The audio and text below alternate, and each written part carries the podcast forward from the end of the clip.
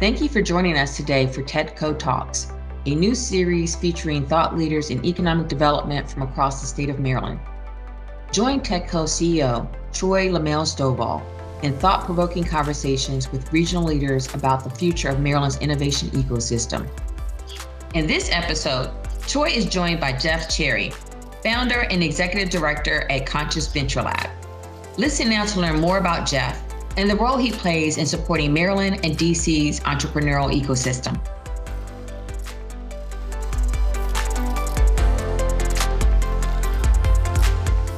Greetings, everybody. Troy LaMelle Stovall here, CEO of TEDCO, Maryland's Entrepreneur and Innovation Hub. Uh, here today, we'll, I'm introduce Jeff here in a minute, but uh, I'm sitting here, you know, we're taping this right after uh, Labor Day. We're right into the middle of football season. Um, uh, and, but, but more importantly, this week, for those of you may not know, is National HBCU Week, National Historically Black College University Week. It actually ends today. So I'm wearing my Jackson State jersey. For those of you who know, I used to work at Jackson State. Very proud of all HBCUs and our four HBCUs here in Maryland. Could, could be, we're doing a lot of great stuff with them. But I had to represent, you know, the HBCUs. Jeff's wearing his Catholic University, but that's all right. We were, we're doing, we, yeah. we're, celebrating HBCUs. uh, but um, I am here with Jeff Cherry, uh, who leads a, a, a, great organization called Conscious Venture Lab, which we'll learn a whole lot more about. But Jeff, first of all, thanks for joining me today and, and hanging out with me today. Troy, my man, it's good to see you. You know, I was, I would gone to Howard across the reservoir from Catholic, but I wasn't smart enough. They wouldn't let me in. So I'm sure our HU folks would love love hearing that part. So, Jeff, you have had uh, just an amazing career, uh, but I, I want to focus on um, the athlete, your athletic side, if I, if I, if I may, for, for, a minute. Yeah. So, uh, as I understand it, you, you're a, you're a recovering football player, uh, and and you and you did some taekwondo. So, tell tell folks about your football career. Well, um, you know, I hope I'm going to grab something because I hope my, my friend of mine, my friend Ralph Fusillo, who went to high school, I hope he watches this. I'm going to send it so that's my platform. Oh, big time. Patchogue Medford High School Hall of Fame. Um, and don't worry, I'm not really reliving these glory days, folks. I only do that because Troy asked me to. Um, but uh, you know, I, uh, I, look, I've loved football all my life. Um, I wanted to be an architect. I wanted to play football. Ah. I went down to the University of Miami and I saw cheerleaders that were bigger than I was. So I figured I wasn't going to make it at Miami. Uh, um, so I came back and was coming through uh, Baltimore, where you know I, my mom's family is from Baltimore. Mm-hmm. So we were we were going to uh, uh through Baltimore, and um, the folks from Catholic U had come to my high school to uh, to talk to us and my dad and my mom and I just went, drove down to DC, went to Catholic. Um, they had a good architecture program, small time, yeah. you know, college football. But um, I would, I got to play all four years I was there, and I wouldn't have oh, changed wow. it. I wouldn't have changed it for. for what, what position did you play? I played defensive back. I was a cornerback. Um, played with some great guys that uh, I'm still uh, dear friends with today. You know, thirty some odd years hence. So um, it was just uh, it was an amazing experience. Um, you know, just any anytime you're you're a part of a team and you're part yeah. of a team of people you care about. So it was an amazing experience. I wouldn't have changed it for the world. So so how many interceptions you get? How many career interceptions you get?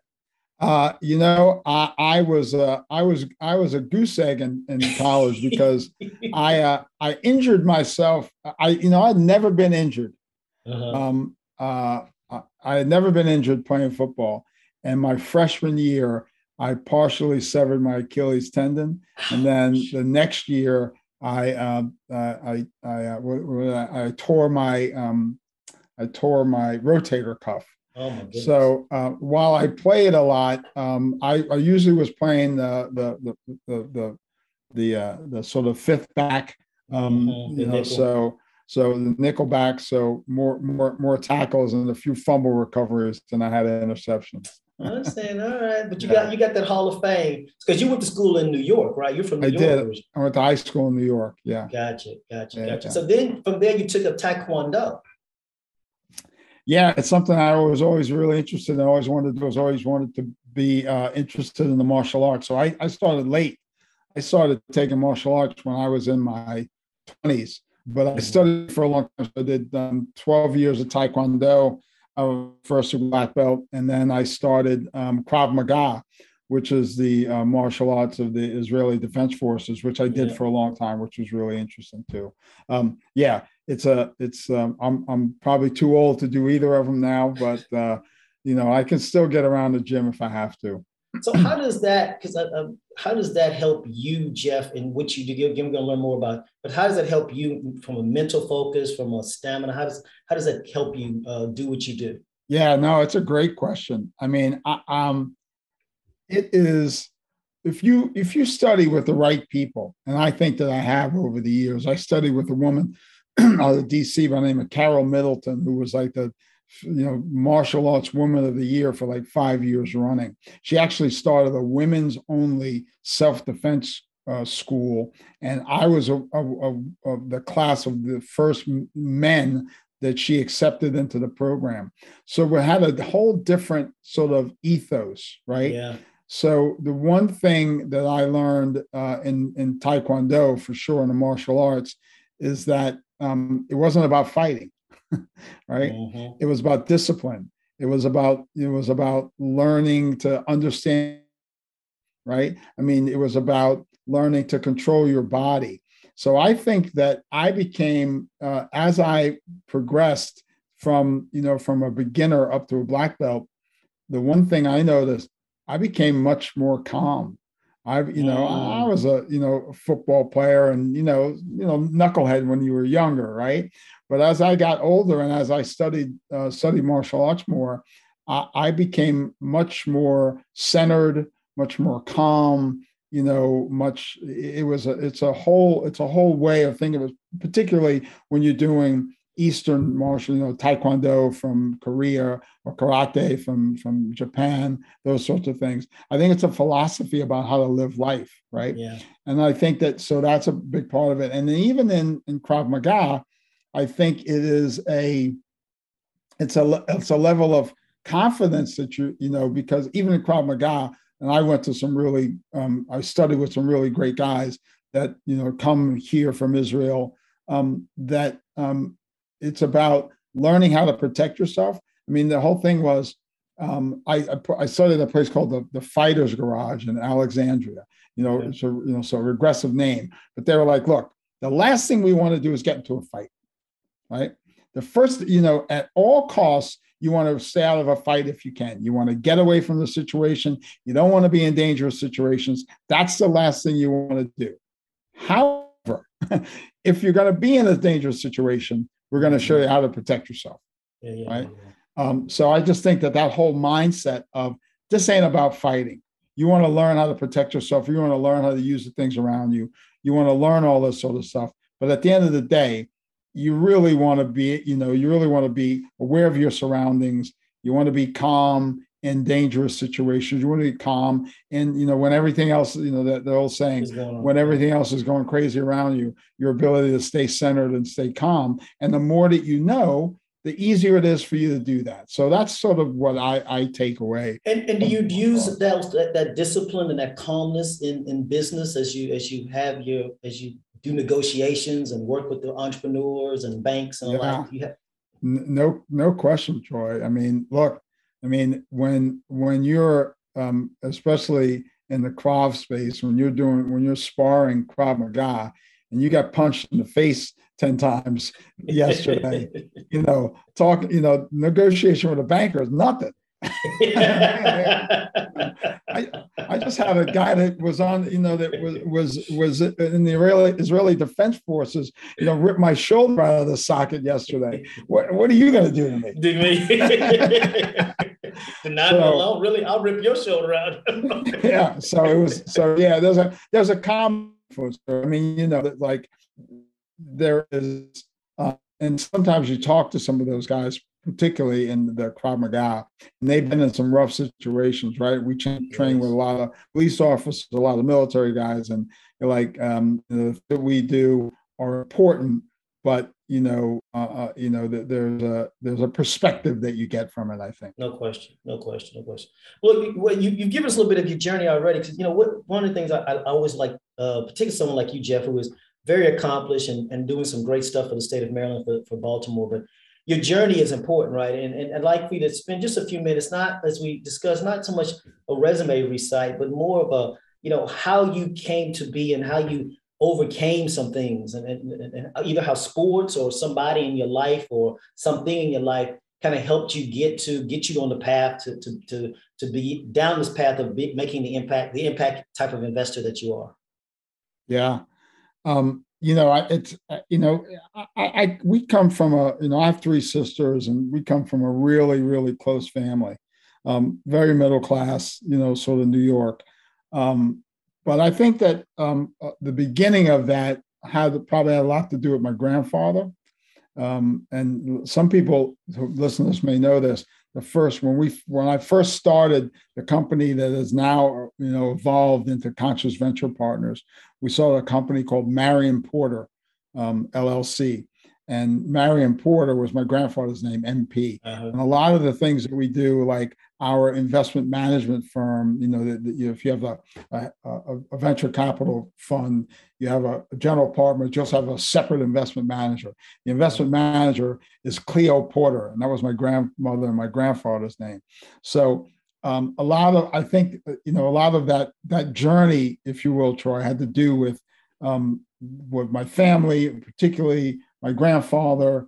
Um, my dad was a hard worker. We just saw hard work around us all the time. My grandfather was a was a, a, you know a construction guy. Was in the labor's union in New York. My mom was you know worked in a probation officer. So we just saw hard work around us all the time.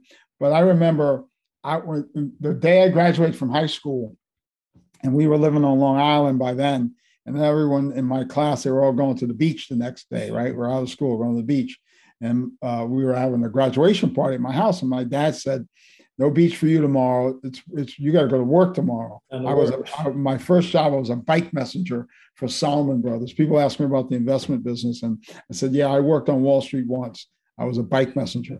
Um, that was my first job, um, and I had to get up and to take the bike on the on the Long Island subway and go into the city and all that nonsense. And I was pissed. I didn't want to go to work. I didn't want to, I wanted to go to the beach the next day. Exactly, exactly. And I was stalking around the house or something. My grandfather came over to me and he said, You know, what's the matter? And I'm like, Well, everyone's going to the beach and I want to go. To, he's like, Boy, he goes, You gotta, he goes, you know, in this family, you go to work. He's like, You don't want to grow up and be like me. And I was like, I was stunned because I didn't want anything else but to grow up and be like him.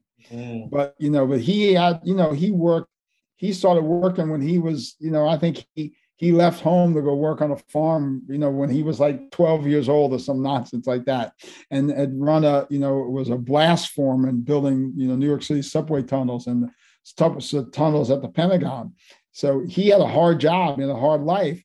And he was just like, you want to, you want to transcend, you got to work hard. I like that. Um, so I think it just it was about the way that my family is, you know, from from all the way down from my grandparents, my great grandparents who I knew, my great grandmother who grew up here in Baltimore. Um, it was just a hardworking group of people. Lots of women in our family that didn't take no mess. So uh, you know, you know what I'm saying. yep. Old school, so, black, uh, old school black mamas. We'll, uh-huh. we'll, get, we'll, get, a switch. People are about to get a switch. Get go, a switch. go outside. You know, I remember being in Fairfield here in Cherry Hill. My great grandmother said, "Go outside and get me a switch." Yep. I'm like, that's the craziest. I'm going to go outside and get you a switch to whoop my ass. Exactly. yeah. So, and don't come back with some little branch. No, no, no. That, I tell you, don't get me a switch. I mean, get me a switch. You know. Uh, so yeah, there's a lot of that going on in our family. But you just learned, you know. I mean, I, you know, we just learned that that's what was important in life. I think. You yeah, know? it sounds like you had a really strong village around you. But you know, and, and, I, and I talk about this with my friends, and you know, we I grew up in Texas and Houston, Texas, and we all had that strong, but we we got to be successful. Like we got, you know, gotten to move away, and I don't have that strong family unit around us. My wife is the same way. My wife, you know, uh, she has uh, her her dad, my father-in-law, is one of 20, 22. And so she wow. grew up with a lot. I know mom is one, my mother-in-law is one of nine. So yeah, yeah. And so, but she grew up around it. But now we live here in the DC, and we don't have that same family connectivity. Yes, we have a lot of good friends, but we don't have which a lot of what you described. When our kids got to know their grandparents and their great grandparents and, and the like. I just yeah, think right. our success has taken away something that that that I had and that, that yeah, no, that's interesting. I mean, I think you know, even even when I was growing up, I mean, it's got to be worse now, but I I knew three of my great grandparents. Yeah. Right. And that that is is definitely not the norm, right? So we had a big family. Some people had kids young. But we had a lot, a lot of cousins and nephews and everyone around. And you know, we would come to Baltimore and stay in this little. It was probably a two bedroom, you know, shotgun shack in Fairfield and, and, and, Cherry Hill. And I thought it was a mansion, and there was there was probably twenty of us in there. In there. Yeah. And you should learn how to share one. It's funny how you can share one bathroom. Now I got what four or five bathrooms house, and we can't figure out how to make four or five bathrooms work. You know, I, I don't get it. exactly. Exactly. So, but you, you've already mentioned it. I, I love the name of, of what you do, Conscious Ventures. I think that's exactly. I think the name says it all. But why don't you tell our, our listeners about Conscious Ventures? Yeah. So a little bit of the background, as you know, um, I'm an architect with Catholic U, study architecture um, and for the course of 20 years business, an architecture business, that we morphed into more of a management consulting company. And over the course of that, um, running that, that business, we um, just you know to see the emergence of what we now call stakeholder capitalism, right?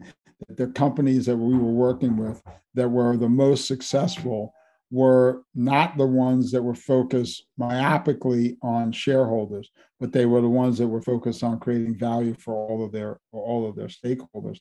I got really enamored with that. The the the the, the honor of being a consultant uh, on a book called Firms of Endearment with a guy named Raj Sisodia, who was a marketing professor at Bentley College. He's now at Babson at the Entrepreneurship School. And then he subsequently wrote Conscious Capitalism with John Mackey from Whole Foods. Mm-hmm. That sort of started me on this path of how to think about business and how to think about capitalism and the practice of capitalism. We were exposed to Raj and a bunch of other people, a guy named Ed Freeman, who's a professor down at University of Virginia, with this idea that there was a new narrative about the practice of business going on in the world, that it wasn't just about a bunch of greedy little bastards trying to do each other in, that it was actually the, the, the best businesses we're looking at uh, a more holistic way of how to create value for society. So that was sort of what set me on this path. We ended up selling that consulting company after working on conscious capitalism with Raj.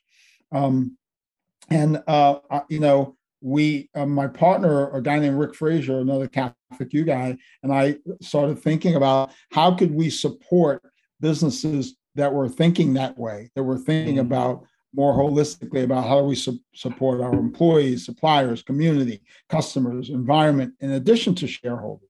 So we we just sort of said we want to go into the into the into the belly of the beast. So we started a hedge fund, and the hedge fund was about how do we invest in companies that were thinking that with that more long term holistic mindset. Um, that um, uh, that was a was a great um, uh, exercise. We did that for six or seven years. We raised a lot of money, even in the middle of the financial crisis. And then we had been having this discussion internally for a long time about how do we make this idea of conscious ventures the norm and not the exception, yep. right? Um, and we determined that you couldn't do it through the hedge fund; that you had to do it um, in a different way. It was a grassroots movement, and that you know, you know, long story short, that you had to build startups that were that were thinking that way. So I decided I wanted to do that. Um, I left the fund in 2012 and I started writing the business plan for the Conscious Venture Lab. And I called someone who's also been on your on the show, I think, with you. I called Julie Lenzer. Uh, mm-hmm. Julie and I have been friends for a long time, and I said, "Hey, I'm going to do this thing. I know you know about entrepreneurship. And she said, I want you to come work for me. And she was like, I know you better than that. I'm not doing that. Um, but she said, I love my job and I'm working for this guy. His name is Ken Ulman. He's uh-huh. a county executive in Howard County. And I said, Where's Howard County? And she said, Well, we'll work on that in a bit, but I want you to talk to Ken. And Ken just got naturally what we were doing. You know, he just said he was thinking differently about the practice of um, economic development like, mm-hmm. you know, I'm not going to steal Lockheed Martin from you guys, and you guys are going to try to steal, you know, McCormick from us and yada, yada, yada. But can we build our own unicorns from the ground up? And then, so Ken and I got on the phone and started talking about this notion that the winning businesses of the future were going to be the businesses that thought um, with a conscious mindset. They're in a business that thought with a stakeholder mindset. So he, um, we negotiated and he decided to give us some money to, to launch the Conscious Lab if we would move the, the thing to, to, to, to Columbia, Maryland and uh, match it, match whatever he was able to, to raise for us with investment capital. And that's how we get started. And then sort of the end of the story, the Baltimore part is that, um, you know, did it in Howard County for a few years. Um, you know, we know the story. Ken ran for lieutenant governor. That didn't work mm-hmm. out and was off to something else. And I was making a commute from DC to Howard County. And um, um, I decided I got tired of that commute, moved into Baltimore City in January 2015. And then in April of 2015, Freddie Gray gets killed in the back of a police van. And I was watching what was going on, and I'd become friends with Stephanie Rawlings Blake. And I said to her, I said, you know, these riots um, aren't about Freddie Gray. They're about underinvesting in minority communities for the last hundred years. Not you personally, but you know us as a society, and we got to do something about that. So, sort of a very similar conversation. What should we do? How can we do it? We decided to move from Howard County into West Baltimore, and that we started here. So that whole thing is about our evolution, right? First, about understanding that there was a new narrative about business that being developed and the way that we practice capitalism could be uh, a force for good in society. And then to think about who we wanted to support in that way. And that these, you know, uh, the, the, the, the thing that we saw in Baltimore is that we had a less resilient city because we weren't including everyone in the promise of the city and how could we include everyone in the promise? So those sort of things came together to me and that's how we sort of came up with this idea to build an accelerator and a venture capital fund to support entrepreneurs who are breaking down barriers to access who want to use um, business as a force for good in society and to support entrepreneurs that other people are ignoring. So you know in communities and then people who look like you and me that are, are find it difficult to raise money. So Man, that's first of all, thank you for that, and thank you for what you're doing. a lot of a lot of ways we go, and I know we won't get to all of it. We have to have you back, but um, I, I want to. I'm gonna say something, see if you agree or disagree. That I think you know there's there's an interesting kind of continuum that happens. Well, let me back up. That just like a lot of words in the English language, capitalism has been narrowly defined as this uh, only about return to shareholder. And I like the word you use that there are stakeholders, and capitalism in and of itself isn't a bad thing. It's it's how it gets used that becomes, if you will, the the, the bad thing, right? Yeah. Uh, and so the what I point is that you know when you know back in the '80s, if you talked about being environmentally conscious, you were called a tree hugger, right? You know, no right. one wanted to. Yeah, yeah. But now all of a sudden, now you have a whole ca- uh, asset allocation around ESG. You have a whole thing around sustainability, and people now get how they can actually make money and you know save the planet at the same time. Yeah. And so I, I say that to say, do you see a potential evolution for a, a this a, a, market segment around? And again, you have social responsible investing, but this notion of conscious capital asset moving its way to being a fundamental part of an asset allocation for for, for investors as we move forward. I, I, I 100% do. And look, when we saw the hedge fund, everyone said, oh, ESG. And we said, no, it's not ESG. That is risk mitigation. We're talking about something much bigger than that, yeah. right? This idea that we run businesses not just for shareholders, but we run businesses to create value for society first. And if yeah. you do a great job at that, right, you'll make money. Peter Drucker said businesses don't make money. Nope. They make shoes, or they make glasses, or they make cell phones, right? And if they create a value for enough people, they'll they'll make a profit, right? The the problem we have is that we've been we've been trained to think about business the other way around. That the mm-hmm. purpose of business is to create value for shareholders. Yep. We know that that's not true. The purpose of business is to create value for customers, for society, for employees. If you do a good job of it, then shareholders will be rewarded, right?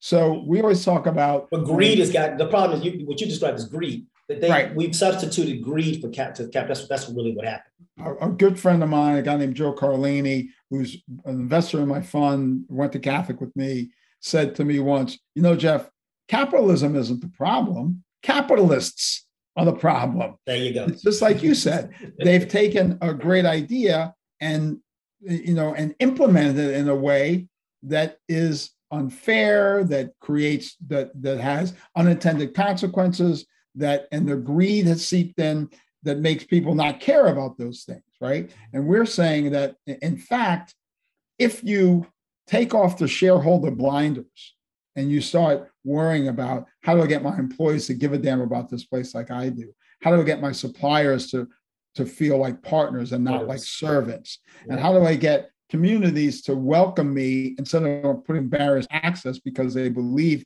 that I have their interests at heart? And how do I get customers to want to be in a relationship with me and not just transaction? Companies that think with that mindset, if you do those things, if you take care of those four stakeholders, you'll make money, right? So, uh, you know, we always say, if if all you care about is money, you should do what we say anyway, because you'll make more money, right? Um, but but it matters how you make the money, right? Hey, hey, bro, like I said, we go a bunch of different places. I, but why don't you give our listeners um, and viewers uh, an example of, of the type of company that you've invested in that's, that's, that's played out and, and shown this type of example? Yeah. So I mean, it, it, it gets to the point where um, we've got a few of them, but there's but we use this one because it's locally certainly is one that a lot of people know, which is Hungry Harvest. Um, we were the first investor in Hungry Harvest. Um, they were doing about $40,000 in revenue when we wrote them our first check um, uh, and, and, bought 5% of the company. And now I think this year they're, they're running, their run rate, they're probably running at a rate of about 30 million. They'll probably end, end the year I don't know, somewhere around 25 or something like that, of the numbers off the top of my head, but a significant increase in six or seven years from 40,000 to, you know, to, to, to 30, 40 million dollars in revenue. Um, and the, the, the idea, uh, you know, if you talk to Evan Lutz, he's like, look, 6 billion pounds of food goes to waste every year. And there are 50 million people in the United States that have, uh, that are, are food insecure Secure. means mm-hmm. they don't know where their next meal is coming from. Yeah. Can I take one problem to solve the other? Right. And that's how Hungry Harvest was born. Right. Yeah. He goes to local farmers and distributors, food that's going to get thrown away because it's aesthetically unpleasing right? Or because of supply chain inefficiencies. He buys it from them. He doesn't ask them to donate. He buys it from them. But since they were going to give it away or throw it away, whatever he pays for it is good. So his margins are high because he buys it for pennies on the dollar, much cheaper than you can get it. Then he sells it for much cheaper you can get it in the grocery store. And he uses what he's good at to help solve that problem of food insecurity right? He's good at logistics. He's good at marketing, right? He uses those to help solve that problem. What he didn't do is start that business saying, hey, I'm going to sell food and make a lot of money. But he's selling food and making a lot of money because of that mission, right? When you bring those two things, profit and purpose together, right? That's what ex- that's what's um, propelling that business. So that's a, that's one of that's probably one of the most well known. There's another business that we're really high on, R3 Score um, Technologies. Um, um, uh, um, I don't know if you know them, Laurin Leonard and Teresa Hodge. Yeah. Um, you know, just thinking about the fact that 70 million Americans will have a record um, uh, by 2030, and lots of those were trying to come back into society and reintegrate. And by us not understanding how to deal with previously incarcerated individuals, we're leaving value, talent, money Amen. all on the table right? So they've created a product that helps bankers and hiring managers understand the real risk of working with uh, previously incarcerated returning citizens, which is much lower than we give it credit for, right? I made, uh, made a mistake, paid my dues, want to come back, uh, want to be a, a, a want to contribute to society. Right now, we don't have a way to think about that. So they're developing a way to think about that. And we think that's a huge business, right? Part of what I hear you saying, Jeff, uh, to put this in for those who may be listening that have a more of a, to your point, a capitalistic mindset, is you, you're helping people to see risk in a different way. In, whether that risk was in the in the food supply chain or in a, a, certain demographic of society, using the two examples that you just gave, and I'm sure you could you could. But what I hear you saying, to, to if I want to go back to my economist class, is you know, because part of investing is trying to mitigate a risk or trying to understand the risk and how do I shield myself or invest my way through the risk, right? If, if, if I'm yeah. Or, or and so what I hear you saying is no, there's a different way to think about the risk lens and how I invest in into it intentionally. Exactly. Right. I mean, the risk is people think about risk in different ways, right? Um, we think about uh, what's the risk of uh, a society where 50 million people are continuously food insecure, right? That's a huge risk. And there's waste happening. And we always know that there's opportunity in waste, right? So it's just a different way, a different lens through which we view the nature of business and the, the nature of risk. So I think that that's right. Yeah you did you haven't used these words you've alluded to them but you haven't used you know the, the, the magic words that are being used these last since, since you know in this last year of covid has been diversity equity and inclusion i i i joke with my friends i said i I think I went down the wrong path because look, every day I wake up, somebody's getting hired to be somebody's DEI, you know, vice president or managing director somewhere. But right. that's become the buzzword for a lot of different things, right? Yeah. Talk to us, and I know it's, it's a big topic, we won't cover it all, but you know, as you think about what you do at Conscious, how this notion of diversity, equity, and inclusion plays out. Yeah.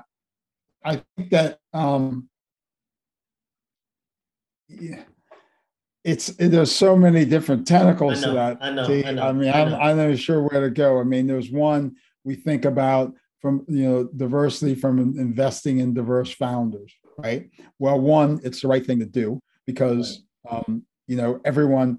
You know, Steve Case always says that you know uh, uh um, uh, uh, talent and intelligence is equally distributed across society. Opportunity is not. Is not. Yep. Right. So we should do that. I mean, it's the right thing to do. Oh, and by the way, um, if we're investing in diverse entrepreneurs, um, we're finding ideas that other people aren't finding, which is great for my investors, for me and my investors, right? If I find an idea that someone else didn't think of, that's uh, I have asymmetric information, right? Yep. Um, which is going to create more value in the long run. So there's yep. that.